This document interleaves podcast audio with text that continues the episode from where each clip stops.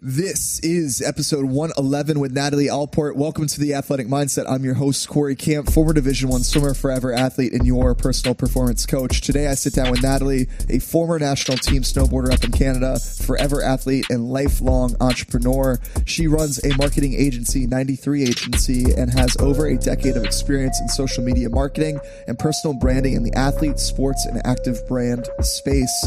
She is a growth mindset and human performance nerd, and she shares a lot of that knowledge here today. She also shares her journey online and through her own podcast, inspiring others to go all in, which is the name of the podcast. Absolutely genius. We cover a lot today. You're going to want to grab something, take some notes. Let's dive into it. Welcome to the Athletic Mindset Podcast. How are you? I'm great. How are you? I, I can't complain. Can't complain. I'm excited to really pick your brain in all things action sports because we were just talking, and I am very much not of the background of let's lean into fear, let's go and do these reckless things.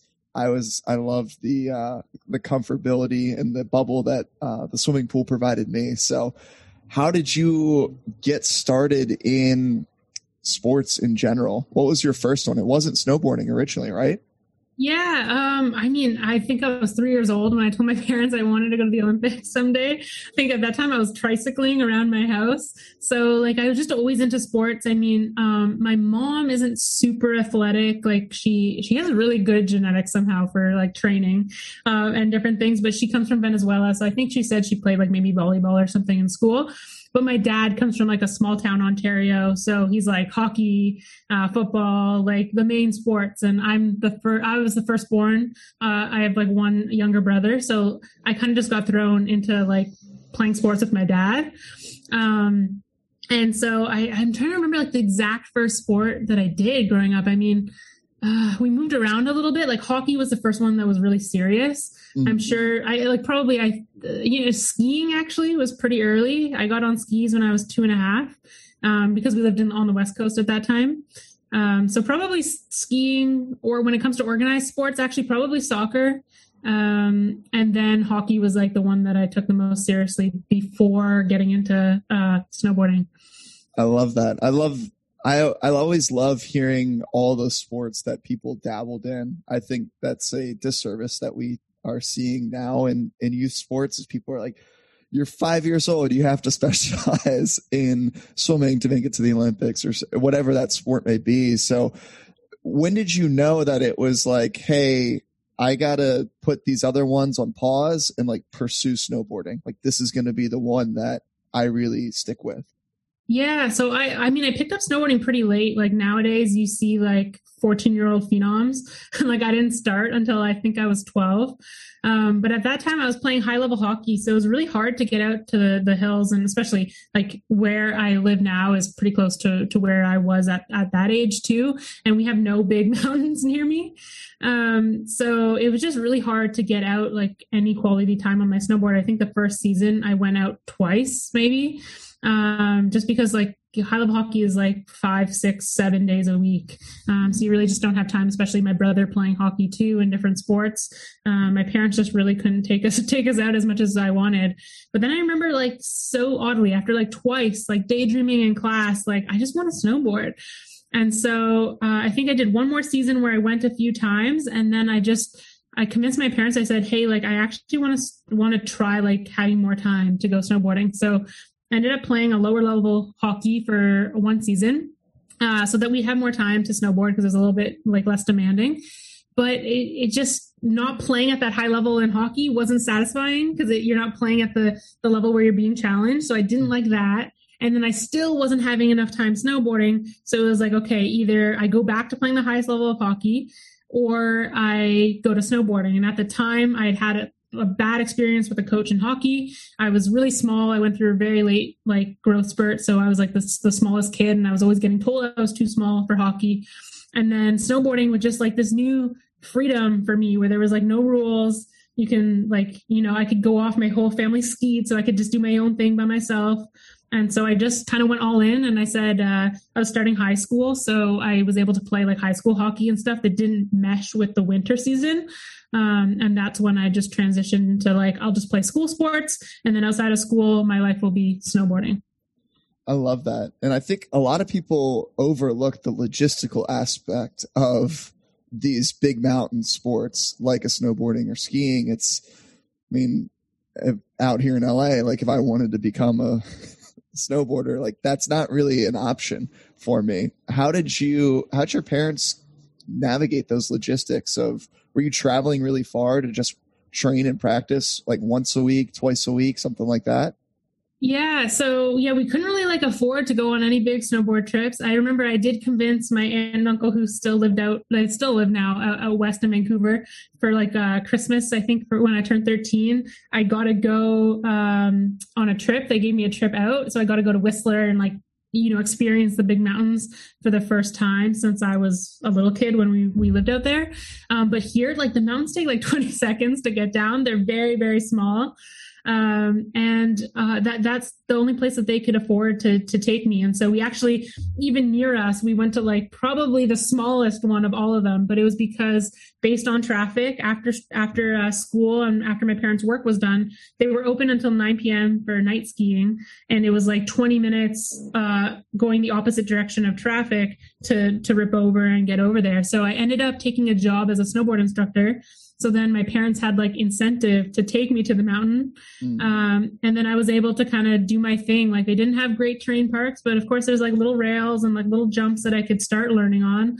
Um, and so, yeah, I really just grew up on like a tiny hill and then also in our backyard uh, I would build like little jumps, like very small, and uh, little rails on our backyard or at the local toboggan hills. Like we would be building stuff so that like before school, after school, if I wasn't able to get to the the small hills, I could like practice on like one little feature. I love that, and just I'm sure that helped just getting so good at the fundamental pieces. Uh, so that when you did have those opportunities that came later on, you were ready to rock them. It sounds like.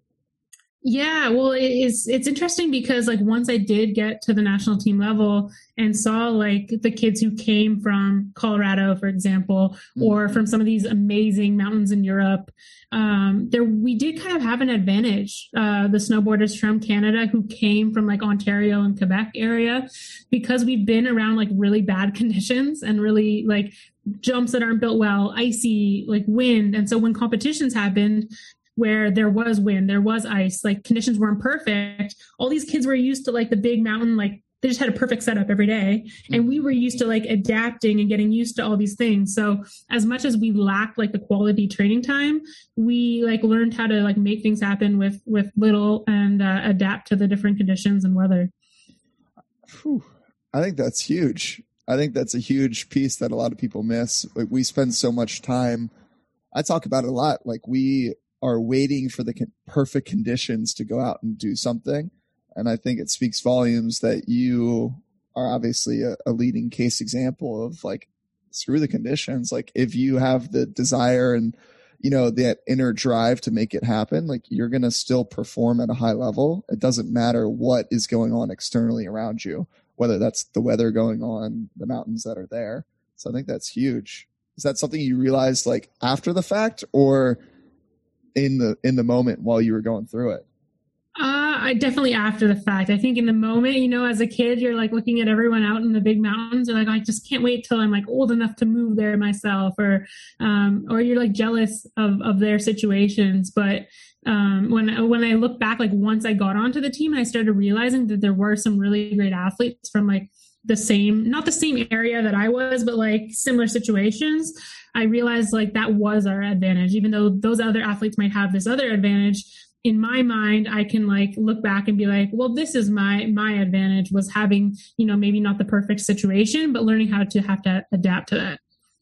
Yeah, I think it's important to just highlight your mindset there of like choosing to focus on what's working for you rather than staying in this like, well, I don't have all of these other things working for me. Like you chose to focus on what is serving you, which is huge. Other thing I want to talk on, you mentioned it very briefly about the challenge skill sweet spot and how when you move down a level in hockey, all of a sudden like the challenge wasn't there. And for those not familiar with the challenge skill sweet spot, like it has to be based off of your skill level, like the challenge that you're faced with has to be within a certain area. Otherwise, you're not you're going to feel demotivated, and you're like, well, this isn't even fun. Like I'm going out and breaking records and it's not even like I'm trying. Or on the other side of the things, like if your skill isn't to the level of the challenge, you're going to just look at it like this huge mountain and say, well, there's no way I'll ever be at the top there. How have you continued to find that challenge skill sweet spot now in your life? Because I noticed you do a lot of badass things beyond just the snowboarding and everything else. CrossFit, the 100K, 100 kilometer cross country ski. Like, how are you constantly trying to find that sweet spot for you? Yeah, great question. I think it's like just looking at the next like small step that that you can take, and especially like when it comes to say like a sport like CrossFit, it's like okay, say you can squat 300 pounds, you're not going for 400 pounds uh, your next session, right? Like it's, but it's always just progressing and like putting in that that work that's challenging you and like kind of like that progressive overload if we think about it you know in a training plan where you're always kind of pushing that next limit and then you back off and then you like hit this new record and then that's your new your new floor and you keep going versus you know for example if your your PR squat say is is 300 and then all of a sudden for like two years you're like oh, I'm just gonna squat like 100 pounds every time I go to the gym. Um, you're not doing it for like a challenging amount of reps. You're just like eh, it's probably not going to be that fun anymore especially if you have this mindset of wanting to to improve and get better um, so always just kind of pushing and challenging yourself uh, when you mentioned the 100k ski, I would say that probably went too far out of the out of that sweet spot. I mean, I had only skied like 10k uh, before at once, so going 100k wasn't the smartest.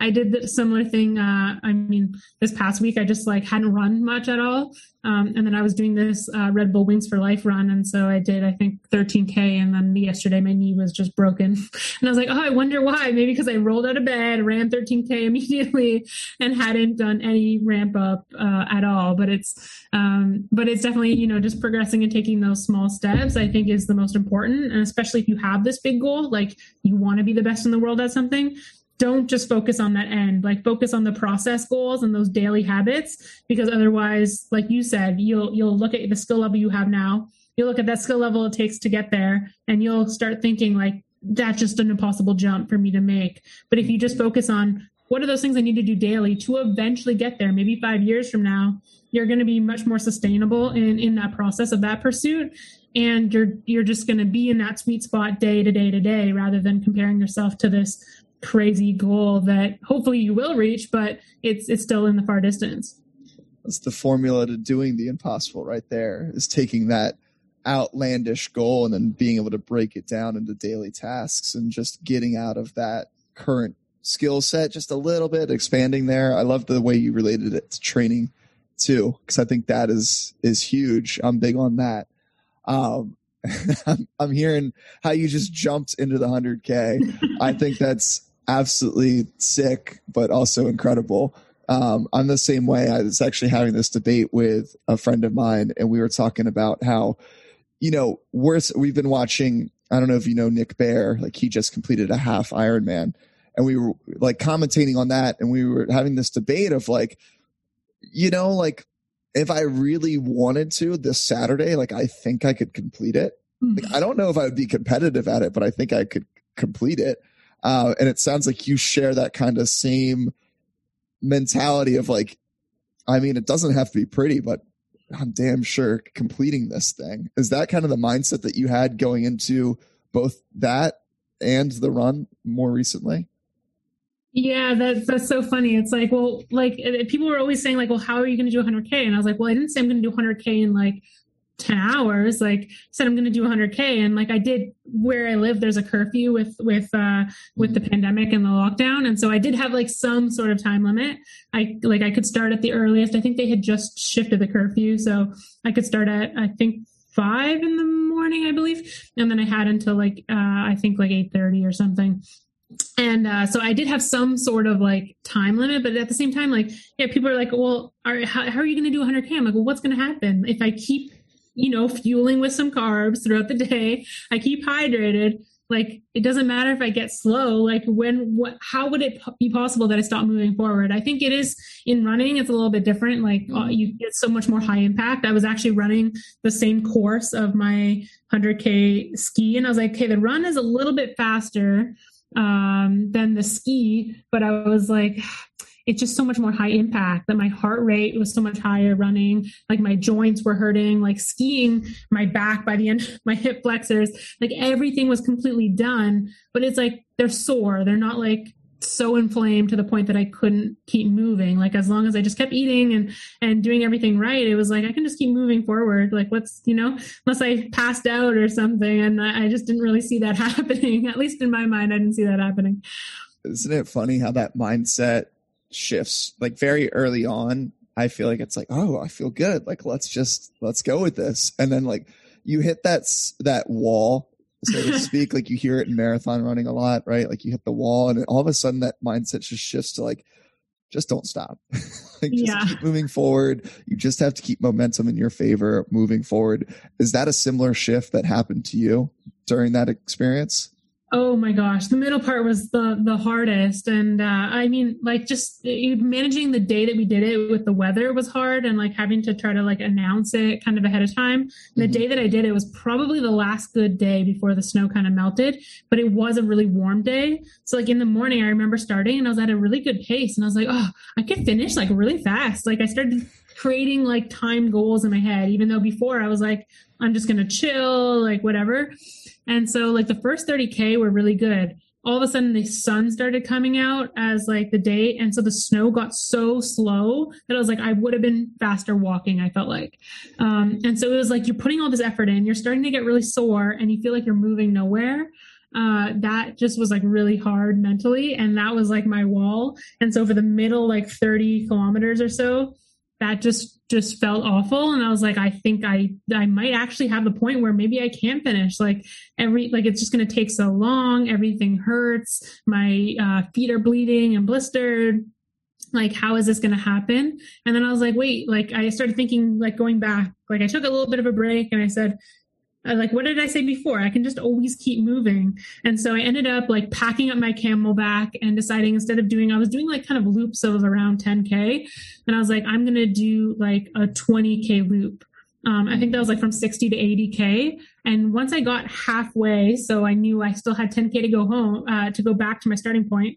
I was like, I only have 20K once I get back. And I've just done 20K. So if I can just do 20K now with how I was feeling, I can surely do another 20K to finish this thing off. Um, so things just like my mindset changed completely. But that middle 30K from like 30K to 60K, oh, horrible, horrible. it's uh that's the fun challenge that I think ultra endurance sports offer people, right? Is like it's so easy to get lost in the sauce, as they say, like in the middle there, because your mind wanders. Like you are maybe just over the halfway point. Like the finish line is a little too far out for you to just even feel remotely excited about. You're yeah. like, okay, great. Like it's still 40K away. Like, am I actually going to get there? Like, I don't know. But yeah, if you can keep in that headspace of just like, let me clip off 1K, 1K, 1K, like once and then maybe at some point it shifts to one step one step one step and yeah. that's how you end up finishing. Um, that's incredible. How did it feel after the fact? Like did you feel this sense of relief that you finished? Like sense of accomplishment? What were you feeling yeah, it was it was so weird. I think it actually took me emotionally more time to recover than it did physically. Like actually still to this day I have like the skin peel. It's been I guess that was in March. So it's you know, it's been like a few months, wow. but um the back of my heel still like the skin is still recovering from the blisters that I had. But like the next day I was super sore. Then the day after I was like fine, could go back to the gym and everything. But like emotionally, I just felt so drained because even just in preparation emotionally for it, I was like, okay, I have this this ski coming up. So for a couple weeks before, that's all I'm thinking about. Um, and then all of a sudden it happens and you've done it. And then there was like some excitement and then it just kind of like you're like, oh, what's next? And then you're like, oh, I have some other things to focus on. And uh, and so it took it took definitely a while. I know in that moment I was like when I did finally finish, I was like in a really great mood, super excited. One because I was going to get a home, go home and get pizza, uh, which I could barely stomach at the time. Sadly, is that um, the worst? that's the worst. Like I was so excited all day, and then I was like, I I remember I think I fell asleep, and when I woke up, there was like the pizza beside my bed. I was like, this is bad. um, I think I even I had like um, a non-alcoholic beer, like one of the athletic brewing beers, and yeah, I, yeah. I, brought it up because I was like so sore. So I just ate in bed when I got, got back. And I never even opened it. I like I was so excited for it, and it was just sitting like on my nightside table when I woke up. I was like, "Wow, this is such a bummer." Um, but I was definitely super excited when I finished. Like my brother came to join me for the last like 15k, so that was like really special. Mm-hmm. Um, but then with the curfew, he had to rip off, so he had no time for celebration. Um, but then the next day was just like I was just like in a weird, dreary state. Like I was just in a mental fog from just exhaustion. I think my whoop recovery was one percent. I've had that happen once before. It's not fun. Um, mm-hmm. However, mine was from an actual hangover, so I wish it was like doing more. that was actually crazy. I had a, a hangover one percent recovery, and then after I did a marathon last month and I had like a 30 something percent recovery. And oh, I was like, how is this like how is this possible? Like doing a marathon the day before is less taxing, I guess, on my body than whatever I got into the night before that other one. Uh, I was like, I'm going to keep this in mind moving forward. Yeah, it is interesting. Like the alcohol definitely impacts like guy resting heart rate, HRV. Like it's yeah, it's been interesting to track some of those things. I think it's hilarious how like that's the picture you painted of like the half-eaten pizza, the unopened non-alcoholic athletic brewing company yeah. next to you. Great, great beer, by the way. Um, I never thought I would like it. Like I was like, what's the point? I, like I wasn't even a big beer drinker at all before. Yeah. Um, but now I'm like a monthly subscriber. I'm like, I'm into this. Like, I don't know what it is, but I think it just triggers the same signals in your brain of like relaxation. When at the end of the day, you like click it up and have it. I think for some people, sparkling water kind of does the same thing. Yeah. Um, but it like kind of divides. It's like, okay, now it's time to chill and, and relax. And uh, so I get the same feeling as maybe, especially with the pandemic, you can't go like on, especially where I live, like you can't go on patios and hang out with people and, yeah. you know, have that nice beer at the end of the weekend. So like just having the non-alcoholic beer gives the same thing. And then the next morning you can wake up and get after training without the bad recovery. Yeah. That's what I, I'm I always say I'm more addicted now to like the feeling of feeling good the next day that I'm like, I could do without all that stuff the night before. Um, you talked there on recovery and almost like a, a routine around like, Hey, it's time to turn the switch off, which I think is something that is really, really challenging for high performers like yourself because you're always wanting to be wired to be on, to be achieving. I mean, you, you are running a zillion companies right now, zillion projects that you got going on. How are you making sure that you're getting gritty around recovery as well and not just having perseverance and getting gritty on like moving the needle forward in these other areas? Yeah, that, that's been a big shift for me because it was something that I definitely really struggled with um, before. I think the biggest shift for me actually has been moving in with my boyfriend because he works out of the house all day. And so then, like, I have this set time where I know, like, okay, when he comes home, like i'm gonna only get like an hour or two before we go to bed because we go to bed pretty early um, to like hang out and watch a tv show and like eat dinner um, just like talk or play cards together so uh, it that's really helped me because it creates that separation because before we were like doing long distance and then i remember even when i would go visit him it'd be the same thing he'd, he'd go to bed and i'd be like on my laptop working um, or uh, there was a time where I was training for some big CrossFit competitions in 2019. And at the same time, my workload in, in my agency like had skyrocketed. And I was trying to manage training at the highest level, like six hours a day, plus like trying to run a business like full time. I got to the point where I was so burnt out that we, we went to uh, China for competition together. Um, and then after that, we went to Bali. And my parents literally sat me down before this trip and they're like, Nat, like we know Austin like really loves you, but like you you have to pay attention to him. They're like if you go on this trip and all you do is work, like that's just like you guys should spend time together. Like you should hang out, have a trip. Like you're gonna burn out. And I remember they just they saw it and they like sat me down and had this conversation. Um, and so that was definitely like a pivotal moment. And so it was just interesting how like just creating that new environment of we moved into this new house we have like less distractions um, his schedule i've had to adapt with um, has actually really helped me because i feel like you know if he was also working from home it'd be much more difficult to have those lines because then i would just feel like i could work nonstop mm-hmm. but because he does kind of work more of a traditional nine to five and like comes back I try to adjust my schedule to that where like when he does come home, I'm like, okay, hard stop on my other stuff. Um, and then same thing on the weekend. It's like, okay, weekend, I may have a few projects I have to work on. Um, but let me try to like be present if you want to go biking or if you want to watch like F1 on the weekend or whatever it is. I love it. I love how into F1 you guys are, by the way. it's, I feel like it's an up and coming sport. I always see you posting about it and I'm like, yes, like, I, it's a little harder for me on the West Coast now to be like waking up for some of the Grand Prix, but I do love uh, watching it. So good choice there. Um, yeah. I think that's awesome that you recognized the burnout pre Bali because that would have been a shame, obviously, if you weren't able to enjoy that space. Yeah. Uh, I think it's just it's really interesting. You mentioned this concept of time and like how his schedule has helped you kind of create those boundaries. And I think that's a real struggle for a lot of entrepreneurs out there, especially in this work from home environment, because it all of a sudden becomes this open ended thing.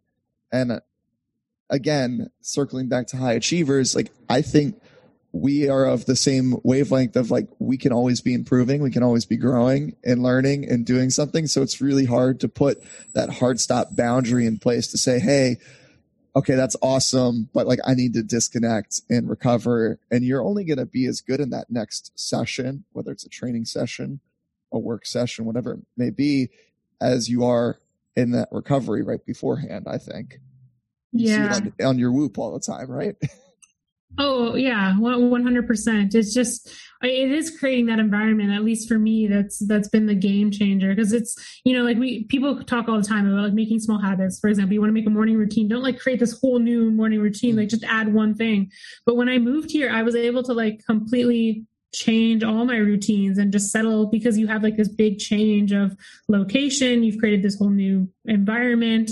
Um, but before, yeah, it's exactly that. It's like open ended. You can always keep working. There's always something to do.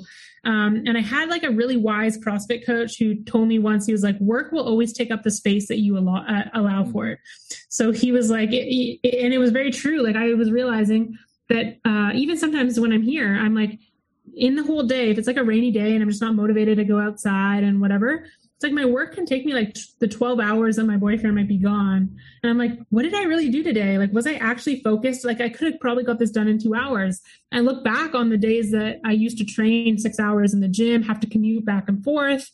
Um, and then was working in between all those times. I was like, I probably got done in two hours in between my sessions. The same thing that took me like 12 hours to do today. Mm. And so there's always just something to do. There's always something more. Like you can always you can always nitpick on things, especially as an entrepreneur. You can just like decide one night, oh, I'm just going to redo my logo because I have nothing else better to do, you know? And, uh, and those are hard things to get stuck in. And, uh, and so it's been interesting to just like create that boundary, but it, it does have to be a boundary that is created because I think there's, there's not really another way to, to do it without setting that, that wall there. Yeah. I see it all the time with people that are myself included. Like it really took me to like step away for a day and realized like nothing changed. like everything that I quote unquote had to get done, like was still there. All the opportunities that were on the table were still there. Like it wasn't like they just poof disappeared, but we make up in our head that there's this unimposed deadline. Like we just put it on ourselves that we need to just keep striving and working for. So I think that's huge that you've found that balance there. And I, yeah.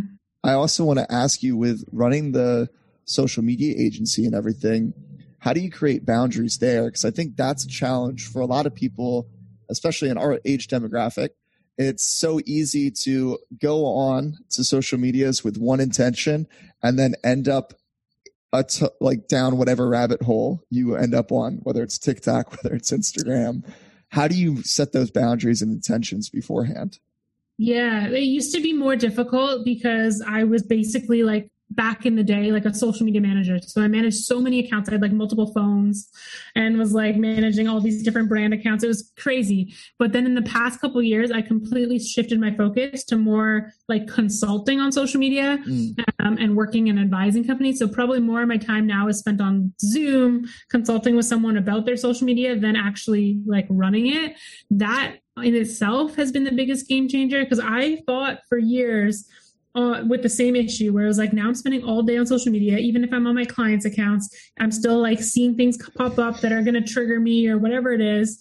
And I can never really escape it. And I've just realized like no matter what I did to try to avoid that, someone who is a social media uh, manager and their job is is to be online all day, I really like I feel for them because I was in that position it is really hard because you really do have to be on. You can't really have that separation. Um, you're working like all hours often.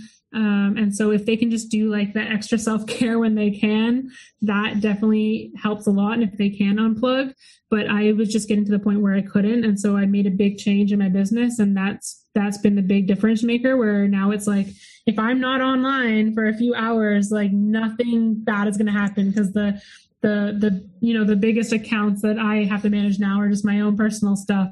So that's uh, that's definitely been a, a, game changer for me is just kind of moving out of that zone.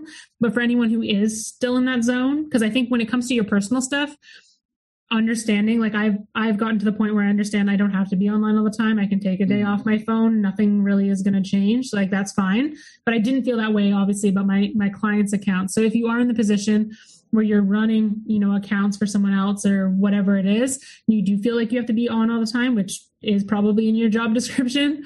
Um, whatever you can do to, you know, separate yourself, whether it's weekends off, uh, hire someone to take over a couple days, you know, in the week, so you can take those times off. Just it, it, you can do all the things you can to balance the effects of being on social media all the time but nothing will will change unless you actually can try to get the time off of social media to just equal that stuff out.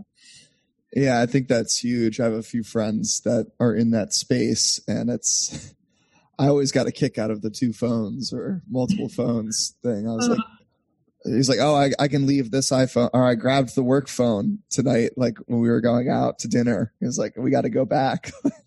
I, I need the other one oh um, my god, yeah. it's a tough balance there. Definitely a tough balance.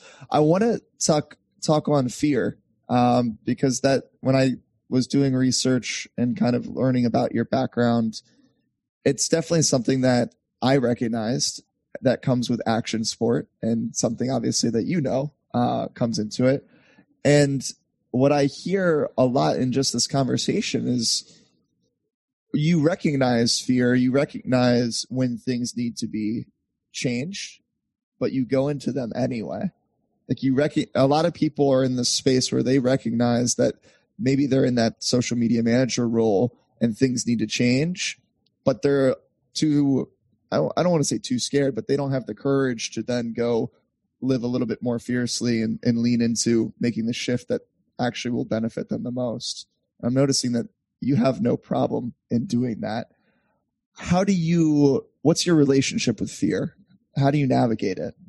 Yeah, yeah, I would love to talk about fear. I'll touch on the the last point first because I think it that kind of goes outside of fear, but I have felt like since I made that tough decision, for example, to walk away from snowboarding, which was toughest decision in my life, like like uh like I said, since I was three, I told my parents I wanted to go to the Olympics someday. So that was like giving up that goal and making that decision.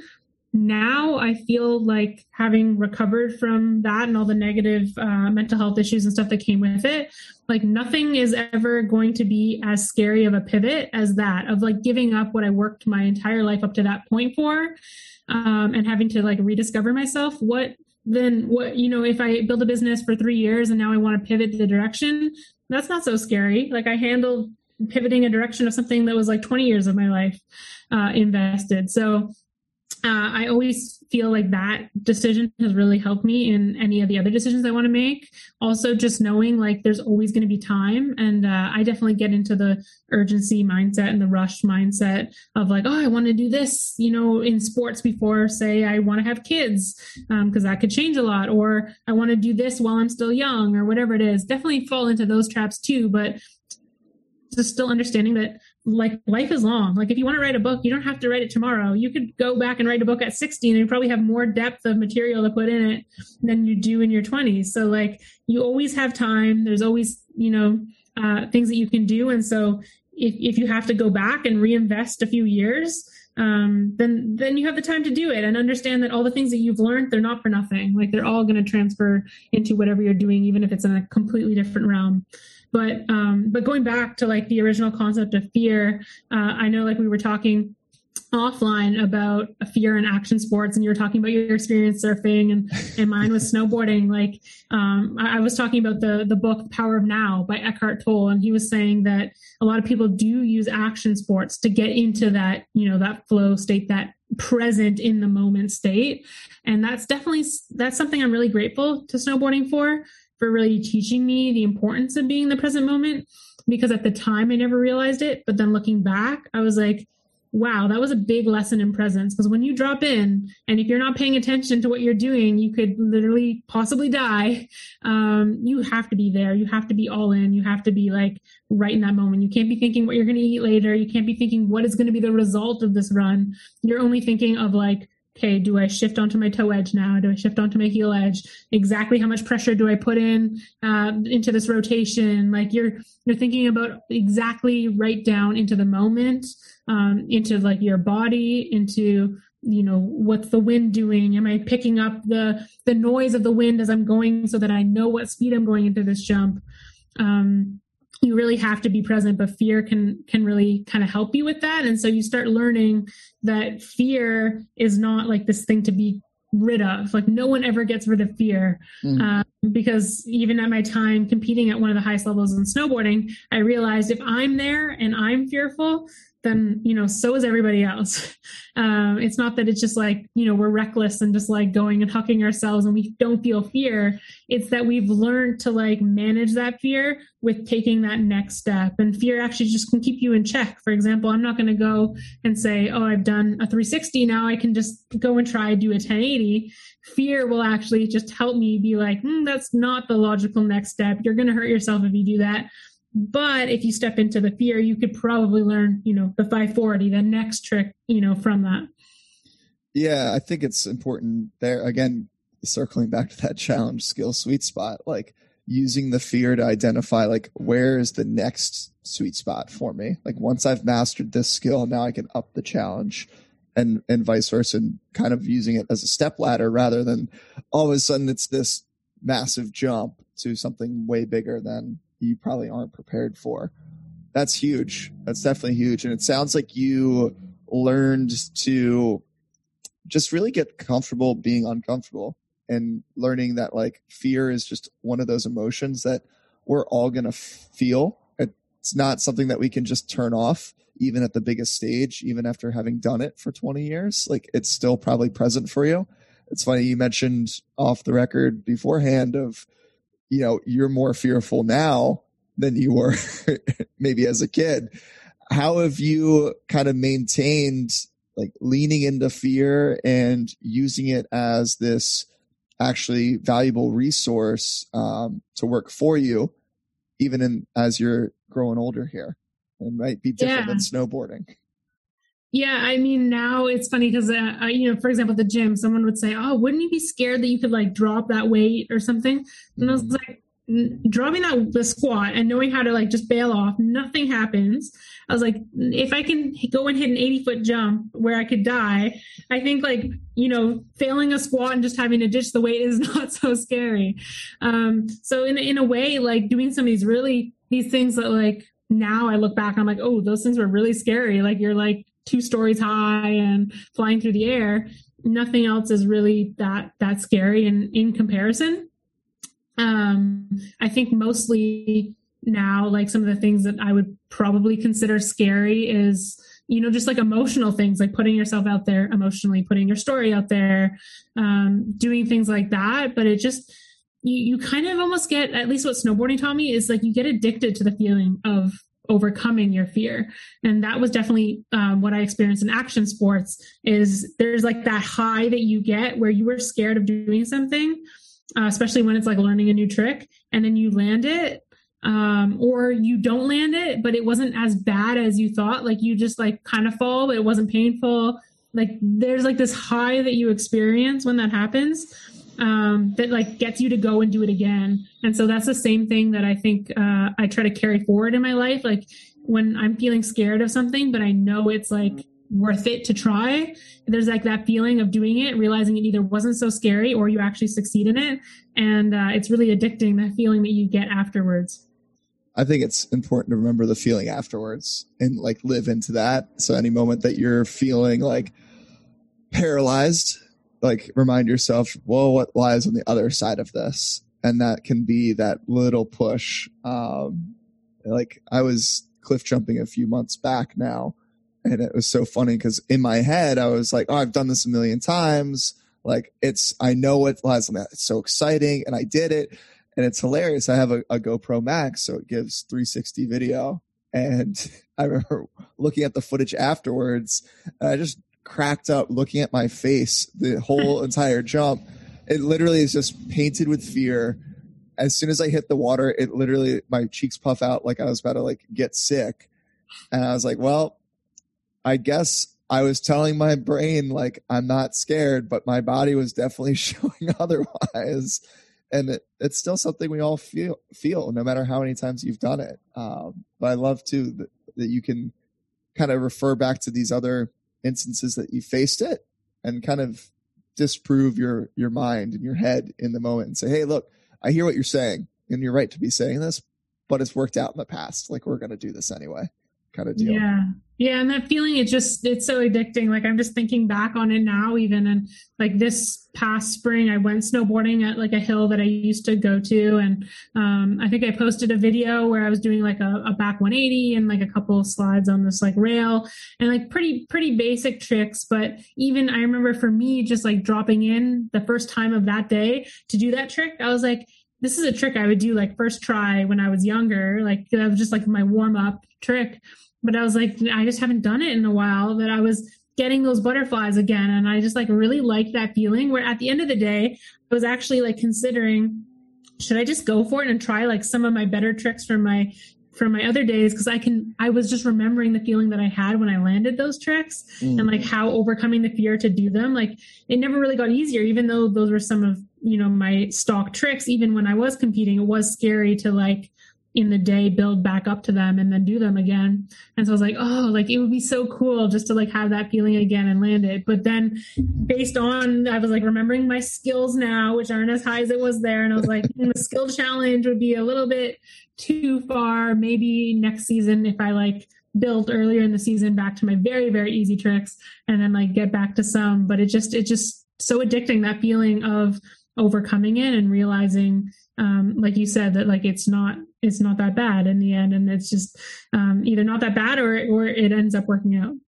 I like that risk reward assessment that you performed real quickly there and like it's it's way different when it's just recreational and you're just going out for a fun weekend and you're like hey let's reminisce a little bit um, and you're like all right well i don't need to push it too hard. Like who who do you really have to prove that to at that point you know? I was like if i break my arm just to like do this like it would be a cool feeling but i was like mm, i would be out of my work. I would be out of crossfit. Uh yeah there's definitely some bigger repercussions right? Like before it was like my job. So it was like if i break my arm well that happens, but I have to take the risk because I need to mm-hmm. get better and I need to land this right now. But now it's like, mm, I really don't have to. There's absolutely no need other than like it would be cool to video it and it would be a cool feeling to land it. But uh, I did it before and I don't need to do it again. Yeah, definitely. I love how you brought up too, like the butterflies that I always say it's like nervous excitement. Like you, right before you're going to be doing something. How have you found ways now with all that you're doing now to still get that feeling on a somewhat normal basis because I think we need that feeling to go out and perform at our best. And we struggle when it's life post sport because it doesn't look the same. It's not like you're sitting on top of that jump and you're looking down like, all right, look, let's drop in. I'm feeling this feel. Now it might be a Zoom meeting and you might be feeling it a little bit differently. How are you still making sure that you're getting that feeling and then like taking action and being like, all right, I'm I'm owning this.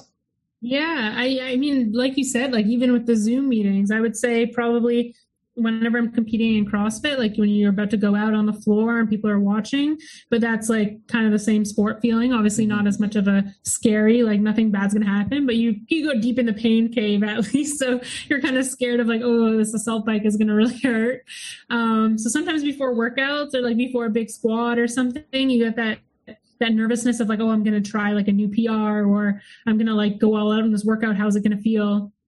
Um but then also yeah like the zoom meetings or like i do like some different speaking and stuff. And it's always like is this like are my thoughts going to come across well? Uh am i like nervous for this talk or whatever it is? Or am i going to jive well with with the other people in the panel or whatever?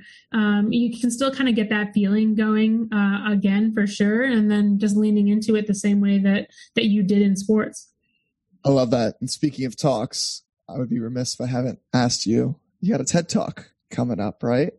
Yes. What's yeah. can we can you dive into just brief overview of like what the topic is that you dive into it and what was that experience like? Because I'm I'm imagining I'm I know how big TED Talk is, and I'm like I would have all the nervous butterflies getting ready for that one. Yeah, well, so this is the interesting part about it was uh, it's not uh, in person. Mm. So with like up here in Canada, everything is super locked down. So everything was virtual, and so you could kind of film it like a YouTube video. So uh, I wasn't even able to meet up with my filmer anymore. With everything, we had like some new lockdown rules and stuff. So I literally filmed it like over on my back deck by myself. So that part wasn't so nerve wracking. Like it'll be interesting to see like how it's received. That might be a little bit more uh, nerve wracking, but I just try to like, you know, focus on the process. But uh, like thinking through actually going and speaking on the stage, that definitely brings me butterflies to think about, especially at something that big, which is why I actually am kind of happy that it was virtual because it gave me the chance to get out on that level of stage without actually being like on the stage itself. So I think it'll be good practice of like writing and speaking for uh, if that day comes where I actually have like an in person event. Hopefully in Canada, we get back to non lockdown life eventually sometime. Um, so that that'll be definitely really interesting to have that experience but uh, the topic is is about failure um, it, i finally like nailed down a title so it's called failure what i learned from not making the olympics and um, it, it kind of took a few different twists and turns I wanted to really make it about. Uh, I had I made a post like a few years ago. It was super basic, like uh, one paragraph, but it was like it, it kind of like was one of my more popular posts at the time. I remember resonated with a lot of people. I got some messages, and it was basically like, only read this if you never want to fail again. And then basically what I talked about was like if your whole goal is just to learn, grow, and like be your best self, there is no possible way that you can fail other than like not trying at all. Um, because even if you do quote unquote like fail, like for example, I didn't make the Olympics, but the lessons and the mindset that I had to learn and build from overcoming that was just so valuable. And the lessons that i realized i learned in the pursuit of that goal were weren't all for naught. They were you know they all progressed into what i'm doing now. It wasn't like that was the peak of my life and now boom downhill it was like no everything is still building i'm just doing something new um, so i really wanted to kind of progress upon that thought process because i really believe that uh, there's no real risk in trying. The, the risk is in not trying at all because that guarantees like a 0% chance of making what you want to do happen. So I wanted to build on that. And then when I was talking with the organizer, he was like, Well, I listened to your podcast. I wanted, like, you know, tell your story. So I was like, Okay, well, I have no guidance on the exact topic because uh, I know TED Talks aren't just a story, they're like an idea, right? Like, yeah have to build on that idea and your story is kind of like the evidence and so i used my story of how i was just really hyper focused on uh, just on like performance and my results all the time to the point that it led me to experience all these mental health issues that I had to walk away from the sport when I didn't make the Olympics because everything was so reliant on results to the point where I know if I would have gone to the Olympics, if I would have won a medal, that's all I would have had a medal. I wouldn't have been happy. I wouldn't have, it would just wouldn't have been on to the next thing. Um, and so really not making the Olympics was the best thing that ever happened to me. Um, and what it taught me was, you know, failure isn't failure. I have to embrace the fail, failing forward mindset but also that this hyper focus on results isn't very healthy. And if we can focus more on the effort and being rather than the having or doing, um, that's the most sustainable way. And so uh, I try to build those things all together. Every time I look back, I'm like, oh, I wish I changed this and this, but I think that'll forever be uh, what happens, especially when you try to condense your thoughts into like a really short talk. Yeah, I was about to say it's what a 15 minute window or so. Um, 10, 10, minutes. Yeah. Even yeah. Even I had harder. eight to 12, so eight to 12 minutes, and so I ended up like right smack in the middle. Yeah, I love that. I think, um, yeah, it's it's huge that you learned that lesson of output versus outcome. Like just continually to focus on what you can control. Um, I think that's really the hardest thing about sport. Like it's great that it in it encourages this competitive drive in us, right? But it almost places these unrealistic expectations and weight on the outcome so heavily. I got asked yesterday, like, when did sport shift from like being all about having fun to like being all about winning? And I was like, I think it would, we'd actually have more success in whatever we're doing if we are still able to keep that same formula of like, let's have fun first and then like the winning will come. We have to enjoy like whatever we're doing. And it sounds like snowboarding at that point in your career wasn't really lighting you up anymore like it did when you were younger. Yeah, like I remember the the 2014 Olympics. There was we had two spots for the Canadian women's team, and there was like one spot was locked down um, by this one girl. She was like one of the top in the world at the time. And so we knew she had that spot. And then there was like probably like five of us that all had a chance at the second spot. And I ended up going to one of like one of my best friends at the time. And I remember just being so frustrated because every time we would snowboard together, she had the most fun of anyone. Like she's like dancing and like like singing and like just having such a so so much fun. Well, I was like meticulously training and she'd be like, mm-hmm. you know, she'll still go to parties or whatever. And I'm like, I, I, I didn't drink for two years when I was, and that was like prime like party year, especially in the yeah. snowboard space. And I was like, no, that's the sacrifice I have to make if I want to, you know, be the best. And so I didn't drink. I didn't really like party that much. I like had all these like goals, and every day I had a checklist of tricks I needed to land, which was also outcome based goals, not process based goals, because you can't really just predict that you're going to land all these things every day. Um, and versus you know she would just be out there and just have fun and she ended up being the one who made it to the olympics and that was also like i remember thinking at the time like i can remember like snowboarding with her and being right behind her and thinking that at the time like man like she's having so much fun and it just coming so easily for her. And for me i'm like hitting a wall hitting a wall hitting a mm-hmm. wall. Um, and so it was yeah it was interesting to learn that lesson. Unfortunately i obviously like learned it a little bit too late but um, I think that you know I had to learn things the hard way, and it took you know going into that deep end of everything to figure that out and learn that being a high performer can come from a different place than only this hyper focus on just results or attaching your identity or your worth to an end result. Yeah, how do you balance now? I know we talked a little bit about Whoop earlier, the activity tracker. I'm, I'm wearing mine. Uh, I feel like you wear yours probably all the time. How do you balance? I still have a, uh, like a, well, I don't know if you can see a Whoop tan on this wrist, and I haven't uh, even worn it for months on that wrist. It's been on this. You're not ready for mine. You can't really see it on the camera. Well, you're out west, like we're in winter, and I, this has been since last summer. It hasn't gone away, even though I've been inside all winter. That's hilarious. How do you balance like? The data that it provides you being beneficial and useful and that need to like hyper focus on the results that the data is you know what i mean? Yeah. Yeah i mean i i try just not to like compare my day strain or anything because i also know like for example there there's uh, a few teams like i'm in on the whoop and there's one team i'm in with this guy who uh last summer we did like a training together. He doesn't do CrossFit, but he came and did a CrossFit workout for like a vlog he was doing. And uh, we did the same training and workout. My day strain was much lower than his. And so now I see every day his day strain is super high. I'm like, oh, am I lazy? Like not doing anything? But I have to like put in perspective.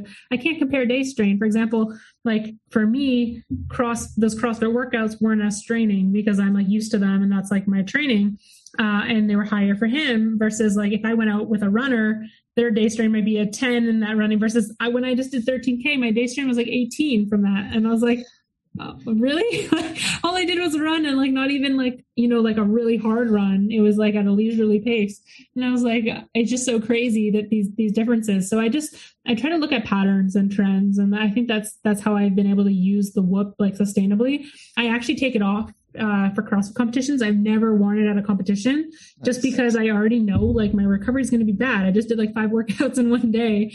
I don't need you to tell me tell me that because then I might have that in my mind the next morning like dictating, oh, I'm badly recovered, so that's why I'm doing bad in this event. It's like everyone is going to be poorly recovered when it comes to day two.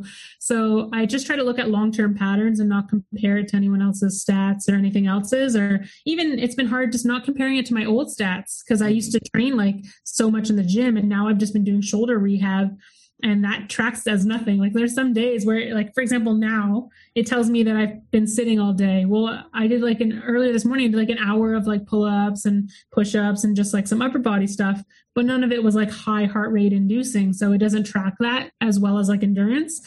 So it's gonna tell like anyone who's looking at my whoop that I've done nothing, but I haven't done nothing. So I just have to like remember that in in hindsight. yeah, it's it's a good reminder of like you got to distance yourself from like what other people are doing, stay in your lane, and just worry about like I always say you got to find your level of hard. You have to find like whatever that is for you and and focus on that and improving. You can't be comparing yourself to a, someone like yourself or someone like myself. Like it's all about self improvement.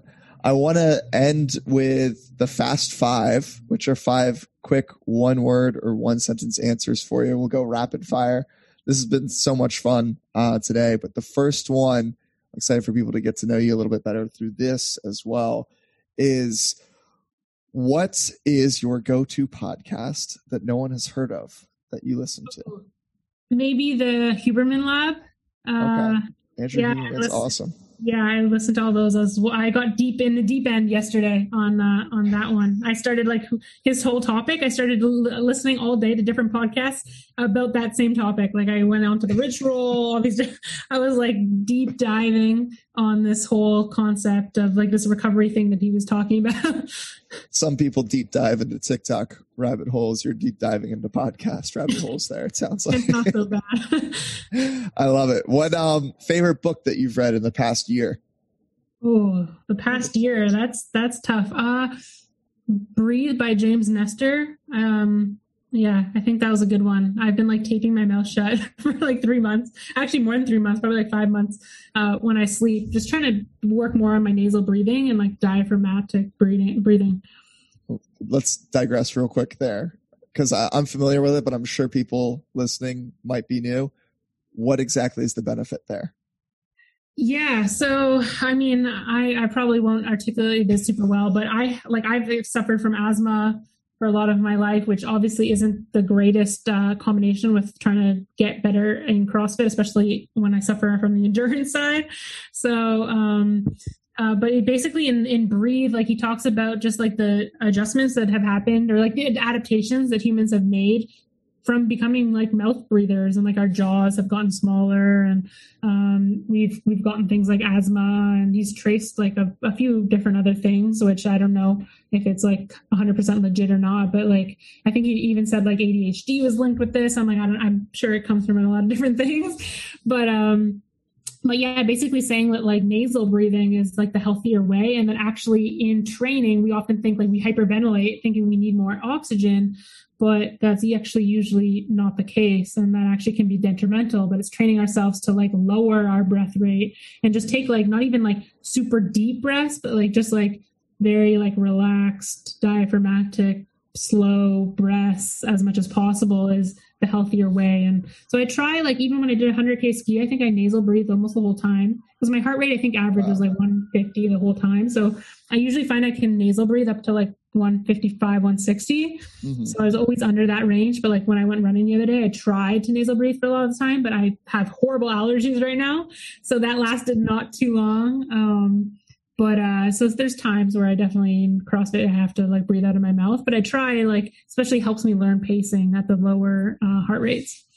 Yeah i'm always fascinated about breath work strategies in, in general and i think it's very overlooked strategy with training and all that depending on what your sport is. But yeah there is that link between being able to control your breath being able to control your heart rate and then being able to like maximize that zone like you and I both know like we can go for way longer at that heart rate 150 than if we were you know redlining closer to 180 190 whatever that is for someone um so that's huge glad you're I might have to experiment. You're not the first person to to share that with me. We'll see how yeah. it goes. I, I, it's funny. I drive my boyfriend crazy because every night I tape my mouth shut. He's like, "What the hell?" Like, it's science. Don't worry. he's like, I wake up in the middle of the night and I'm like, he's like gets scared because he forgets. Um, but yeah, I, I, don't know if it helps or not doing that because like I, I didn't snore before, like I didn't have mm. problems with that but I just find like because I am trying in the day to work more on my nasal breathing, I'm like I feel like what I do in the night subconsciously will get reflected. So if I am taping my mouth shut, it'll remind me first thing in the morning, like, oh yeah, I'm nasal breathing. So yeah. it's been a good good reminder. I love that. Back to our regular scheduled program here of number three. What's a quote that you live by? Uh, I have a quote right up on my wall. Nothing is great unless it is also at peace. Um, so that's been a big one for me because I, I just believe like, you know, you can achieve all these things in the world. Like I said, I could have won a gold medal and gone to the Olympics, whatever it was, but I don't think I would have been happy then. So it's like nothing is great unless it's at peace. If you have all the money, all the status, whatever it is, you can't enjoy it. Like what's, what's the point? You just have bigger problems at that point. I love that. What's one thing that you can't live without? Oof, I feel like a, a scapegoat answer would be the my phone, but I haven't um, gotten that one actually. I, because it's a it's a bad answer. Like I wish I didn't have to answer that, but like no, pro- probably. I mean, these days definitely my phone because I can't see my family in real life, so uh, I, I would be uh, distraught without it. But um, my dog, maybe. Another great answer. Um, last one here, number five. What's your one word focus at this point in time? Ooh, my my one word focus. One word focus. Like, what am I focused on? Yeah. Okay. Mm. Growth. Growth. Yeah. That sums up the athletic mindset, I think, pretty well. uh, Natalie, this uh, before we plug you I just want to take a moment and just say I appreciate you. Um, your insight, the way you show up, what you're doing in this world is amazing. So I appreciate you taking the time and joining us today. Where can those listening in find more of you, keep up with all the amazing things that you're doing? Maybe 200 kilometer ski next. Like what's what's going on? Oh man, well, it'll be a while till the snow falls again, and I don't know if I ever want to do that again. But um, yeah, Instagram's probably the the best place to keep track, which is just at Natalie Allport. Um, my website's the same, natalieallport.com, and there's links to everything there. Appreciate you taking the time to listen. Natalie's story is one of how sometimes our initial expectation holds us back from what the universe is really trying to give us. Share this episode with a friend, family member, or teammate who could benefit from hearing Natalie's message. We all grow more together. Remember, if you can change your mindset, you can change your life. One thought followed by one action at a time. I will see you all on Monday.